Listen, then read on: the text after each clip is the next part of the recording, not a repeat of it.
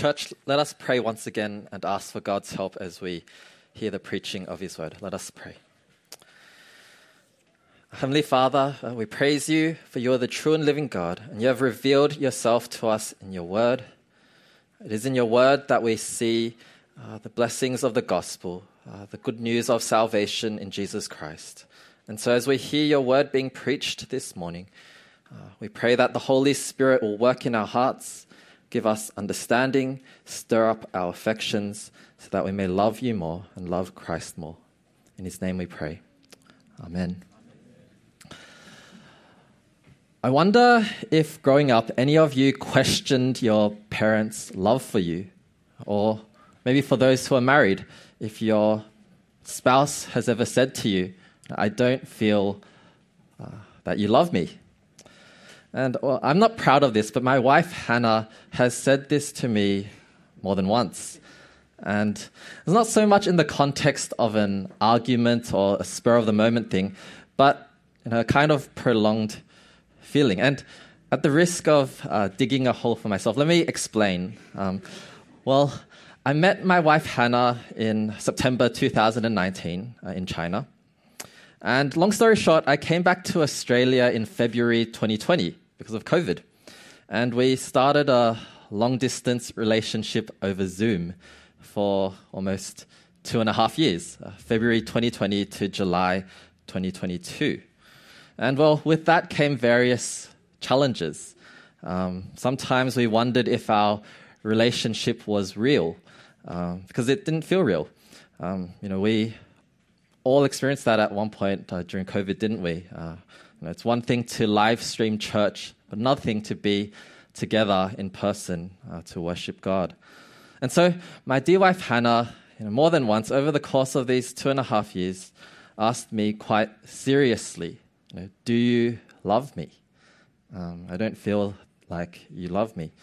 And well, the reasons why she said that are more complicated than just um, that was a long distance relationship. I, I, could have done things better, but I hope you can appreciate that it's much more difficult. Uh, it's much harder in difficult situations.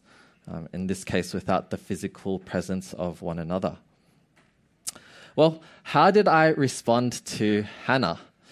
And I'm not saying this was the best thing or the right thing to do, but I pointed out things in the past. Um, I tried to demonstrate that our relationship was real, that it was good, and that it was based on love. Um, and primarily, I wanted her to remember the promise that I made to her from the very beginning that I was very serious about our relationship and that I wanted to marry her. Well, this week we'll be starting a four week series on the book of Malachi. And in chapter one, we'll see a people, the Israelites, who have forgotten, um, they're doubting God's love for them, and thus become indifferent to Him, especially in their worship. And we'll see this uh, this morning under two points. Uh, this is in your bulletin. Firstly, forgetting God's love uh, in verses 1 to 5, and profaning God's name in verses 6 to 14. Forgetting God's love, profaning God's name.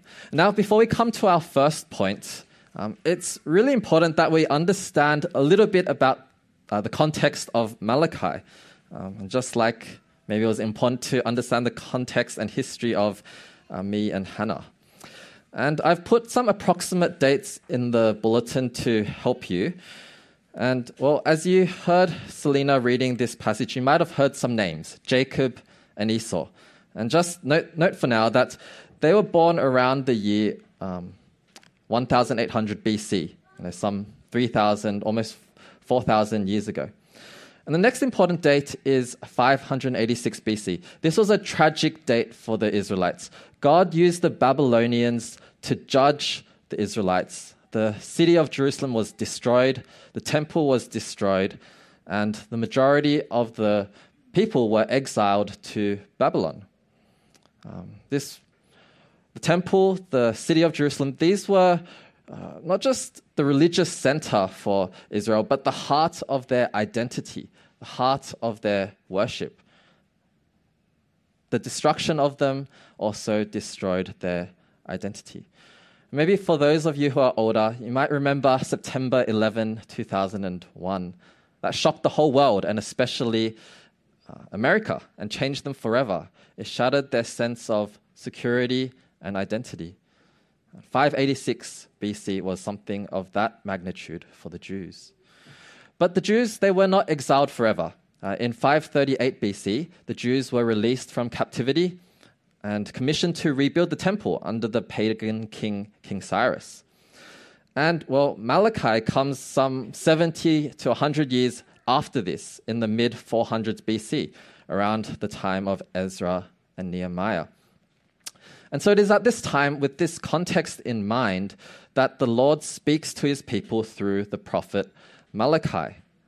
Um, so the recipients of this prophecy of Malachi, they maybe would have been second, third, fourth generation uh, returnees from the exile. Maybe their parents, their grandparents, their great grandparents came back, um, came back to Jerusalem from Babylon. And so they would have only heard of the days when the Israelites were uh, under the kings. They would have only heard of the magnificent temple that was erected by King Solomon. And so now let us come to our first point forgetting God's love. What is the Lord's message to these people? What, what did Malachi say to these people? Turn with me to verse 2, uh, the first half of it. I've loved you, says the Lord, but you ask, How have you loved us? How have you loved us? This is the first of six arguments between God and the Israelites in the book of Malachi. And in this first one, Israel is questioning God's love for them. They're basically saying, God, you say you love us, but do you really? You're all talk. Where's the evidence? How have you demonstrated your love? Now, we probably shouldn't be too quick to criticize them. This was how they truly felt. They couldn't feel God's love for them. Yes, they were back in Jerusalem, uh, but things were not exactly in a great state. They still had no king, they were still re- rebuilding their city, and they were still feeling the effects of 586 BC. And they did, in some senses, feel abandoned by God. And so they said to God, Look at our situation. Look at everything we're going through. How have you loved us? We can understand that, can't we? Maybe when you're growing up, uh, when your parents didn't buy you that Game Boy or PlayStation, which to you meant to you that they didn't love you. Or you know how they forced you to learn piano or violin or go to coaching school. Maybe you were ignorant at that time, or maybe you just forgot um, the love they showed you in caring for you since uh, you were born. Now, again, I know our parents are not and um, we're not perfect, but we do the same thing to our Heavenly Father, don't we? When we face some affliction or some trial or some difficulty in our life, without dismissing how hard these may be, we can so easily forget God's love and goodness to us in the past. We may complain in unbelief against God, questioning what He's doing, questioning His love for us.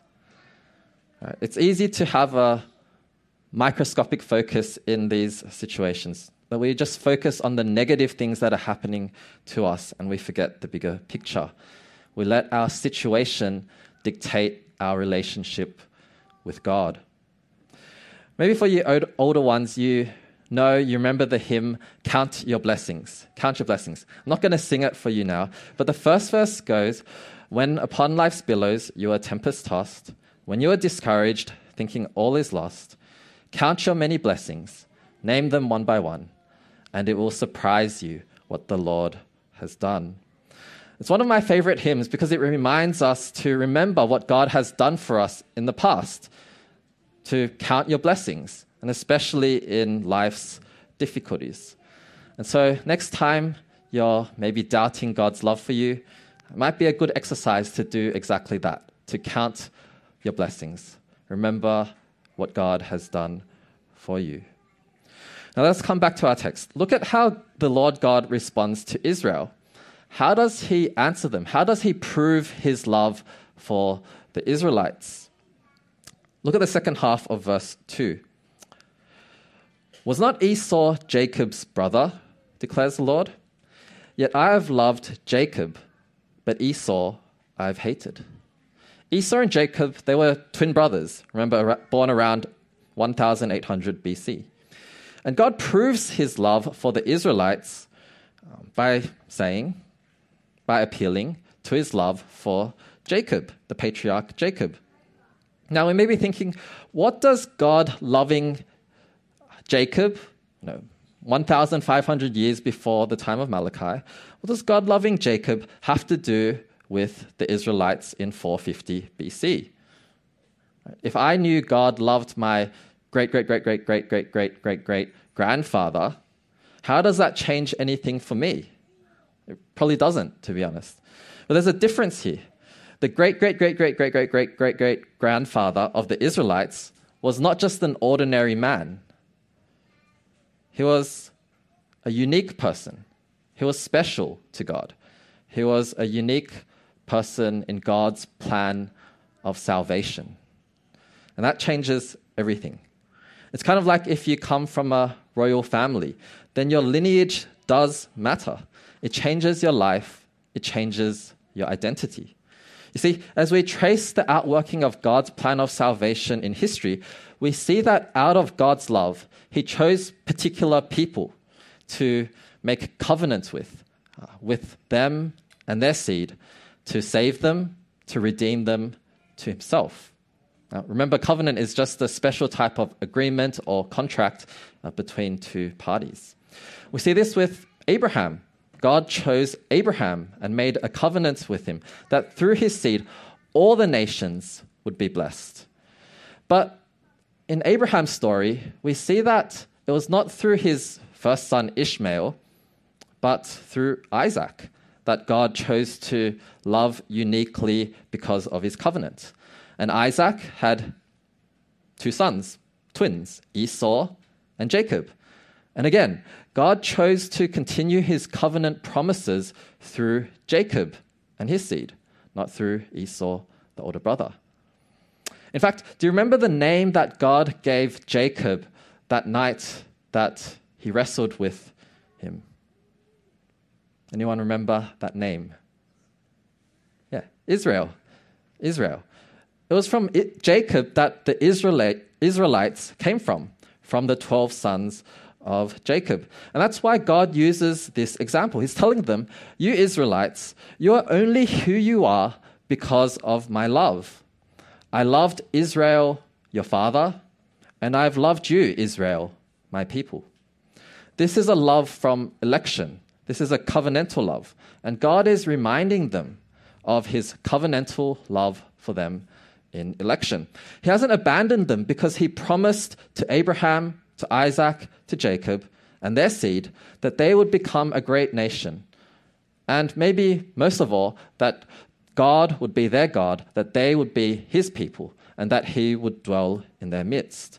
Because of God's covenant and because of his faithfulness to it, they should know God's love for them. Now, understanding this verse and this passage in, uh, through the lens of the, the uh, covenant through election is clear if we turn to the New Testament, if we turn to Romans 9, and we look at the Apostles Paul, uh, his inspired commentary on this verse in Malachi, uh, Romans 9, verses 10 to 13. Here, Paul says that God's love for Jacob over Esau was not because of good works, not because he did anything that deserved it or earned it, but because of God's election or God's choosing of Jacob even before they were both born. Right? None of them deserved God's love. Jacob didn't deserve God's love, Esau didn't de- deserve God's love, but God chose Jacob. You know, if you believe in Jesus, if you call God to be your father, this is because of God's love for you, that He chose you in Christ before you were born to be His child. Does that comfort you? Does that reassure you? No matter what you're going through at the moment, you know that God chose you, not because you are good, not because you deserve it, not because you earned it, but because He set His love on you. Through Jesus Christ, we are brought into His covenant. with him and with all the promises of the gospel the forgiveness of sins and eternal life with God forever. Church, we are God's covenant people. Now, if we look at verses 3 to 4, you may notice that God describes the destruction of Esau or Edom's land. Edom is just another name for Esau, just like Israel is for Jacob. And so Esau's descendants are called Edomites, Jacob's descendants, Israelites.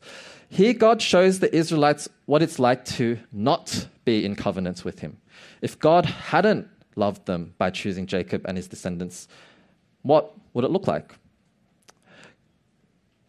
If God hadn't chosen them, they would have faced a similar destiny as the Edomites would have. Look at verse 4. How are the Edomites described? They're described as a people always under the wrath of the Lord. People always under the wrath of the Lord. They would never be prosperous or successful. God punished them. In history, we know that uh, the Edomites they faced uh, much uh, trouble from, from the nations all around them, and they were destroyed. And it, it's stronger than that, because here we hear that if the Edomites try to rebuild, even after they're destroyed, the Lord will just keep destroying them. He'll, they'll never be able to build a city. You know, it's one thing to be uh, sought by the FBI for your destruction, but it's a much more fearful thing to be under the curse and punishment of the Lord Almighty. And this is the fate of all those who are not in covenant with Him. Now, verse 5 we see is addressed to the Israelites. Malachi says that they will see this destruction and their response will be worship and praise, saying, Great is the Lord, even beyond the borders of Israel. Great is the Lord, even beyond the borders of Israel. When they look past their own land, when they look past their own circumstances, they, they get a better perspective of things. When they see this destruction of the Edomites, as sobering as that is, they will know more of who God is, of God's love for them, and their special privilege as God's people. Now, for us, we live in Australia, and sometimes we complain. Right? We complain about our government, interest rates, property prices, taxes, bulk billing, you know, having to pay $40 to see a GP. And, well, I'm not saying we can't have complaints or opinions, but if we focus so much on the negatives, we may lose the fact that on the whole, we live in a very prosperous, blessed country. It's not perfect. But, you know, if we look outside of Australia, if we contrast ourselves to the average person in Asia, Africa, even Europe, even America, right?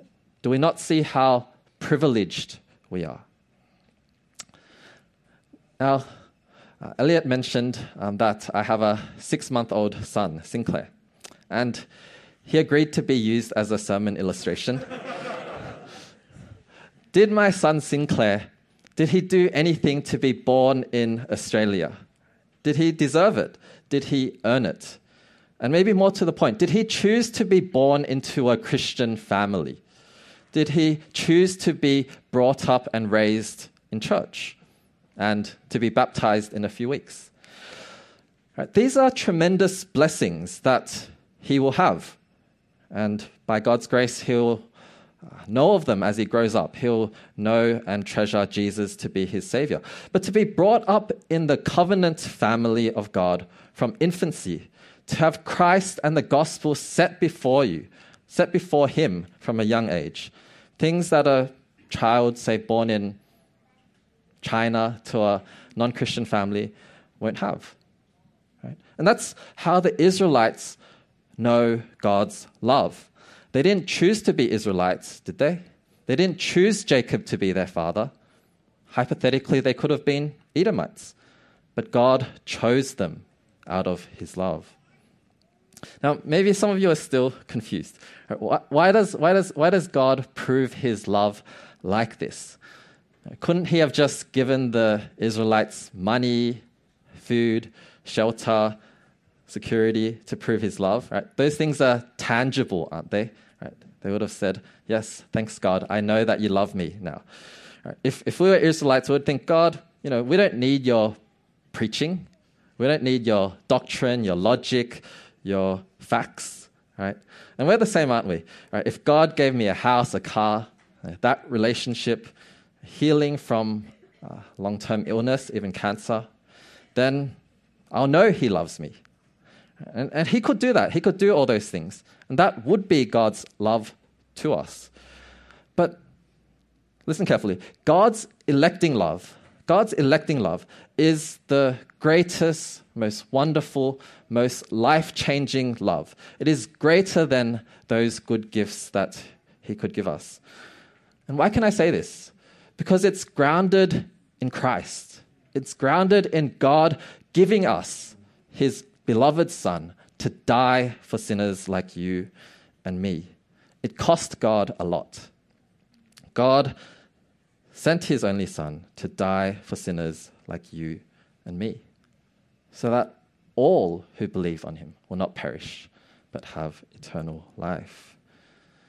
Do you know this love of God? This electing love of God in uh, loving us before we were born. So the first disputation was, first argument was about God's love.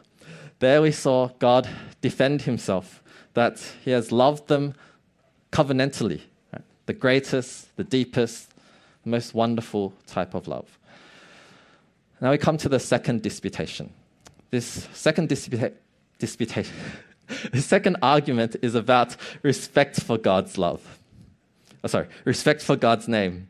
And in the first argument, we saw God kind of defend himself. And in this uh, second argument, God goes on the offensive. Uh, let us come to our second point profaning God's name uh, in verses 6 to 14. Firstly, let's look at verses 6 to 7. A son honors his father, and a slave his master. If I am a father, where is the honor due me? If I'm a master, where is the respect due me?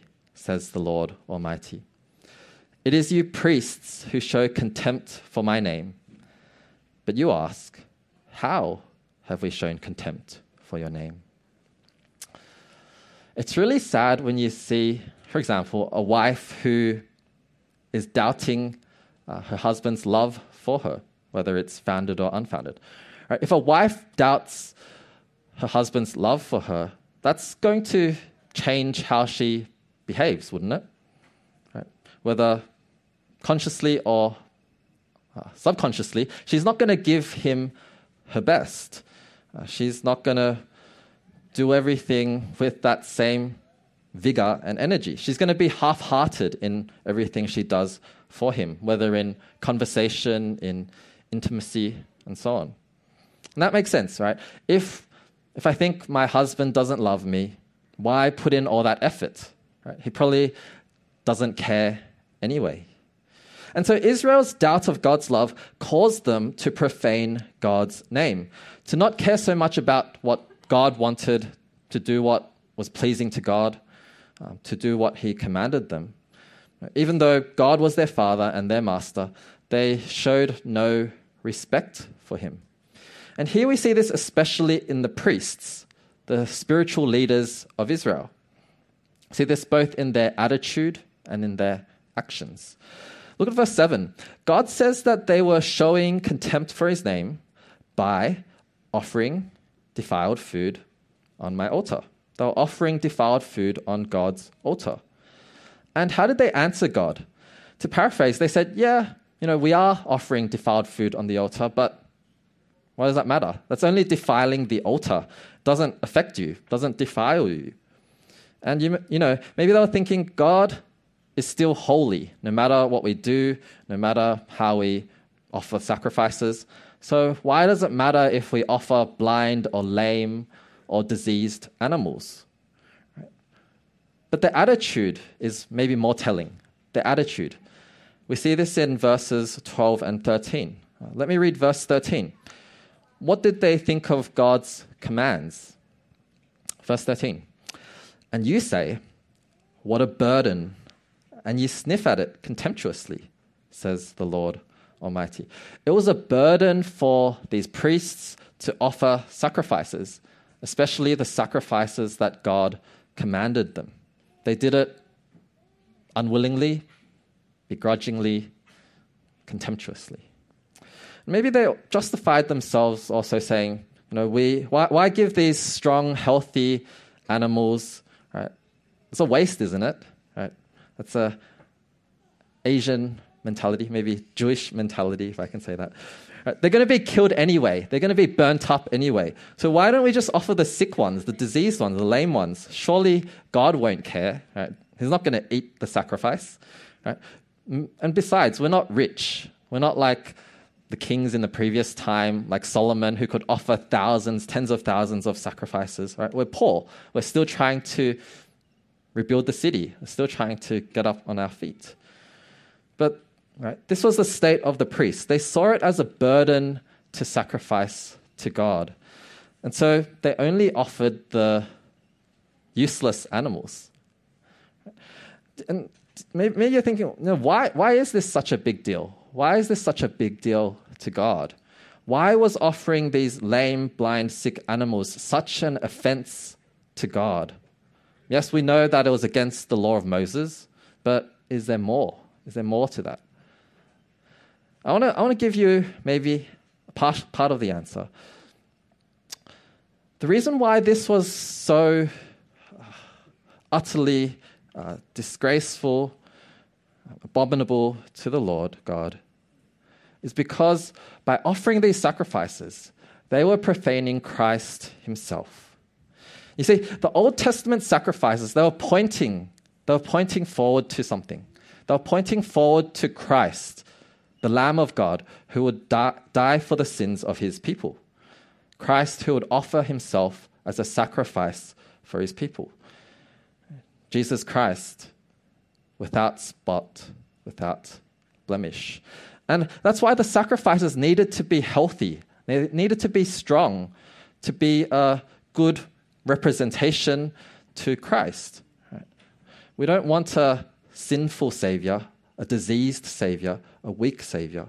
We want a healthy and strong one. And so when they sacrificed these animals, by offering these sick, lame, diseased ones, they were disgracing the name of God. They were disgracing God's plan of salvation for them. They were disgracing the Son of God who was going to come into the world to die for their sins. Now, some of you maybe have started Christmas shopping. Maybe it's still too early. Right? But when you wrap your Christmas presents, you don't wrap them in old recycled newspaper, do you? Even though it's the gift, it's what the inside that counts. Right? These sacrifices, they were to point to Christ. They were the wrapping paper, but it's meant to be good wrapping paper. The priests, they were meant to represent the people of God. They were meant to represent the name of God. They were meant to be ambassadors of God. But now they had profaned God's name. They profaned Christ. And that was the big issue. That was God's charge against them. This was serious.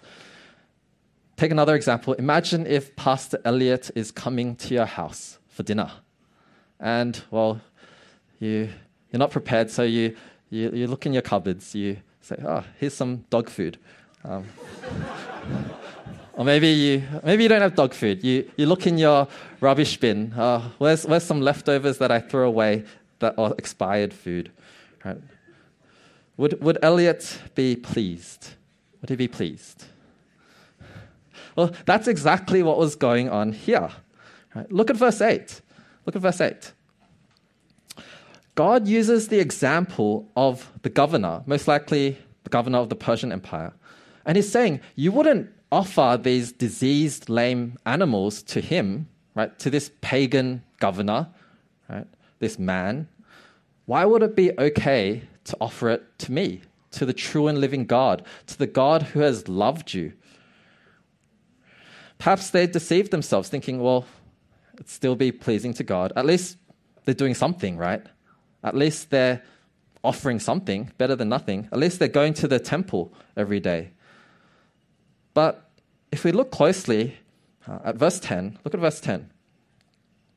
God's answer is actually maybe surprising. Saying, No, what you are doing is worse than nothing. It's worse than if you didn't offer sacrifices, if you didn't go to the temple. Look at verse 10. Oh, that one of you would shut the temple doors so that you would not light useless fires on my altar. I am not pleased with you, says the Lord Almighty, and I will accept no offering from your hands. Right? We see that the shocking thing is that for God, it would be better for the temple to be closed, for there to be no sacrifices, for then this kind of worship, this deficient worship to happen. Right? This insincere, burdensome, contemptuous worship. You're meant to give your best to God, not your worst. Right? That's so obvious, isn't it? Right? We're meant to give our best to God, not our worst. How, how, how couldn't they see that? If we were in their position, we surely wouldn't do that. We wouldn't offer these lame sacrifices, right? We would only offer the best animal sacrifices to God. It's obvious. Well, maybe, maybe not. Right, we don't know. But what we, what we do know is we, we can examine our own lives, can't we?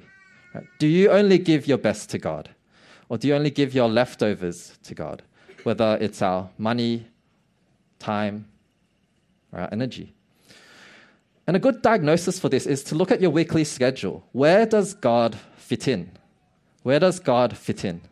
Is it only if I have leftover time that I'll use it for God? If I don't have anything else on on Sunday, I'll go to church. If I don't if I have some energy left at the end of the day, I'll read my Bible, I'll pray. If I have some money left over, yeah, I'll offer it to the church. Or is it your priority to give your very best to God? That the first thing you do, that the most important thing to you is to give your time, the very best of your time, very best of your energy, very best of your money to God. Now, I know people uh, who get up in the middle of the night to watch football, Premier League football. Um, they don't want to miss a single minute of their favorite team playing. And I respect that, right? They're dedicated, passionate fans. But is that our attitude towards God and worship? That we don't want to miss a single minute of worshiping God, whether it's Sunday worship or whether it's our personal Bible reading and prayer. Right? Do we guard that time as special? Right? No one can interrupt me because that's important to me. You know, a few years ago, um, I went on a hiking trip with some friends from my previous church, and we left in the, uh, early in the morning to go to Royal National Park uh, to you know, have a day of fun. And you know, we arrived at our destination. Uh, we started walking. We started walking to the beach, um, if you if you know it. And we got to the beach maybe after half an hour, an hour, and I was I was I was ready to to have fun and play. And this is just a small thing that I but I remember it really well, um, and it you know. Um, and it, it, affects me even to this day.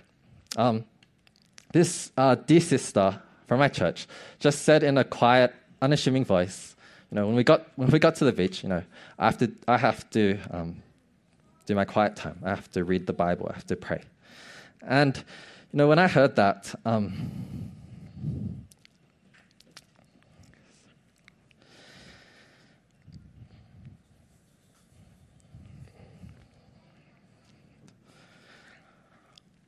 when I heard that, I was rebuked, right? I was rebuked at how I didn't prioritize my relationship with God. And you know, maybe I could justify myself. You know, I could do it later when I get home, probably be late at night, after, probably be low energy. I might not even do it. Or maybe I could say, you know, I'm hanging out with Christians, so that counts, doesn't it? now, what about money, right? What about money? Right. Well, Pastor Elliot has just preached a four week series on money. And you know, we all have things that we enjoy spending money on, don't we? Uh, might be new clothes, new shoes, new phone, new computer, um, good meal, or even buying gifts for others. Right? And Pastor Elliot has helpfully shown us that you know, doing these things are good. Right? We can savor in God's good gifts for us and spend money for that um, if we are intentional about it. That's a good thing to do. There's also things that we maybe don't really enjoy paying for right? taxes, uni fees, car repairs, stamp duty, and so on. Right? And, I, think, I think most of you um, who are regulars, you know that you should be giving financially to the church uh, to support God's mission, to support gospel proclamation and the furthering of God's kingdom. But what is your attitude towards that? Right? Do you see it more as a tax, as something that you have no choice to do but to pay, right? a burden? Or do you delight in giving? Right? You delight because you're giving to God of your very best, of your hard earned money, and because you're supporting gospel work in His church. You know, we may work hard to save for new phone, new car, mortgage on a house, um, and that's good. But do we work hard to save so we can give more to God? Right. That's, that's one of the things that uh, Elliot has hopefully been um, challenging us with the, in the past few weeks, hasn't? You see, we may be unintentionally doing the things that these priests were doing in Malachi's time. They were offering things, they were going to the temple to serve God. Right? They could tick those things off the, off, um, off the box. Right? But what they were doing was utterly dishonoring to God's name. God had poured out so much for them. God had loved them so much. And this is how they repaid him by treating him as less than a man, treating them worse than they would treat themselves, right? treating him as a nuisance, as something getting in the way of their life. And you know, this is actually what the third commandment is about. Right? Hope most of you know the third commandment. You shall not you shall not misuse the name of the Lord your God, for the Lord will not hold anyone guiltless who misuses his name. The third commandment is not so much about just using God or Jesus' name as a swear word. Right? It's much more than that. And it especially applies not to non Christians, but to Christians, right? to those who call themselves God's people, to those who call themselves Christians, to those who go to church. Right? Because if we bear the name of God, if we bear the name of Christ, we, we, we really dishonor God. We dishonor God if we do not live as He commands us to do. If we do these things, uh, if we treat Him like second best, uh, if we treat Him as unworthy of our very best. I wonder if this is a concern to you. That as a Christian, you may be dishonoring, profaning the name of God. Not only to other people, to those who can see you, but to God Himself. Do you care about the name of God that, as a Christian, you bear? Do you want His name to be great among the nations, as we see in this passage? How does your life live up to God's requirements of you? Is it a burden for you to be a Christian? You know, when we were growing up, we might not have really understood why our parents sent us to coaching school or uh, violin lessons or piano lessons. And your parents probably told you, if you asked, they probably said, well, it's good for you. I'm doing it for your own good. Right? Maybe you didn't really understand that at the time or you didn't agree with it. But maybe as you matured, as you grew up, you understood that more and more. Right? Once you got into uni, you started working. You're like, wow, my parents really loved me. And Right? As a kid, maybe, I don't know, maybe you could have had uh, two different reactions uh, to your parents forcing you to go to coaching school or do all these extracurricular stuff. Right? If you didn't really know or feel your parents' love for you, most likely you would have rebelled against them, right? Maybe even disrespected or dishonored them. Right? You would have said, My parents don't love me, they're sending me to coaching school. Right? You, you maybe even treated them as not your parents. But if you knew your parents loved you, most likely you would have obeyed them um, willingly, um, trusting that, yes, what they said is, is right, right? It is for my own good, even if I might not understand it uh, right now. It's the same with the Christian life, isn't it? Yes, we fail like the Israelites. We don't always give our best to God. Our conduct is not always worthy of the gospel of Christ. But if our relationship with God isn't grounded in God's deep love for us, especially His choosing us in Christ, then I think we cannot change. We cannot grow in our faith. We cannot learn to obey God willingly. The Christian life will be burdensome to us, won't it? Because our faith, uh, how we live, will be very dependent on our circumstances, right? our feelings, our feelings of God's love. Um, and that's usually uh, wrong, right? Our wrong feelings. And our obedience will feel burdensome, right? especially if we can't understand why God is asking us to do certain things. So, what's the solution? Uh, I've hinted at it already. It, it, it starts by knowing, by remembering God's love for you. Not just abstractly, not just saying, oh, God loves me, but concretely. Right? And so, um, in your bulletin, I have two questions, and, and I might actually start with the second one. This is for um, you to reflect on your own. Right? Is, is being a Christian a burden to you? Right? Do things like Bible reading, prayer, going to church, uh, CG, giving financially, get in the way of your life? Is that, is that how it feels for you? Right? And the first question do you know God's love for you? And I added, if so, how? Right? Do you know God's love for you? You know, can you write down and describe how you know God loves you? And I believe that if you do that, uh, if, if you know God's love, then the second question uh, will be solved by the first question. If we grasp God's love for us and let it sink deep in our heart, by God's grace, you'll be able to continuously draw on God's love in good times, but also in difficult times. And it's best to prepare when things are going well so that you'll have that reserve to draw on when things are not. And so let me finish by uh, giving a summary, maybe a conclusion to uh, what we've heard from God today.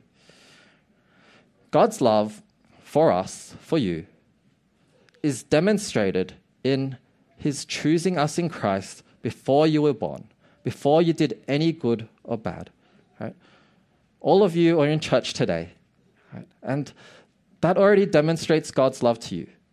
That you have, whether been brought up in church or whether you, as an adult believer or even as a visitor, even if you don't know Christ today, by virtue of coming to church, you are privileged to hear the gospel, the good news of Jesus Christ. You are able to hear of God's love for you, that God sent his only Son to die for sinners that you have the hope of forgiveness of sins and eternal life with God. That we know and we can take hold of Christ, the Lamb of God, without spot, without blemish, who was offered for us, so that we could be in covenant with God. And for those who trust in Christ, the promises of the gospel tell us that we have the Holy Spirit indwelling us, the Holy Spirit who applies all of the benefits of salvation. We, we no longer need to offer animal sacrifices, but God calls us to offer ourselves as living sacrifices to Him, which is our reasonable service. And so when you read, when you hear that God loves you, when you're tempted to doubt God's love, right, I hope you don't respond by saying, How have you loved us? But instead you say, Yes, Lord, you have loved us. Yes, Lord, you have loved us. And we love you too because you first loved us. Immerse yourselves in God's love for you in Christ so that in your life you'll be able to say, as Paul did in Corinthians, that the love of Christ compels me. The love of Christ compels me. It drives me to live for Him.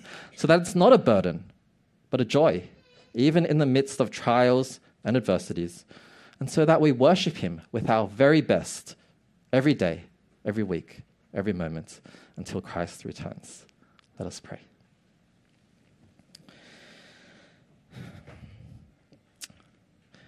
Heavenly Father, we thank you so much for your love to us.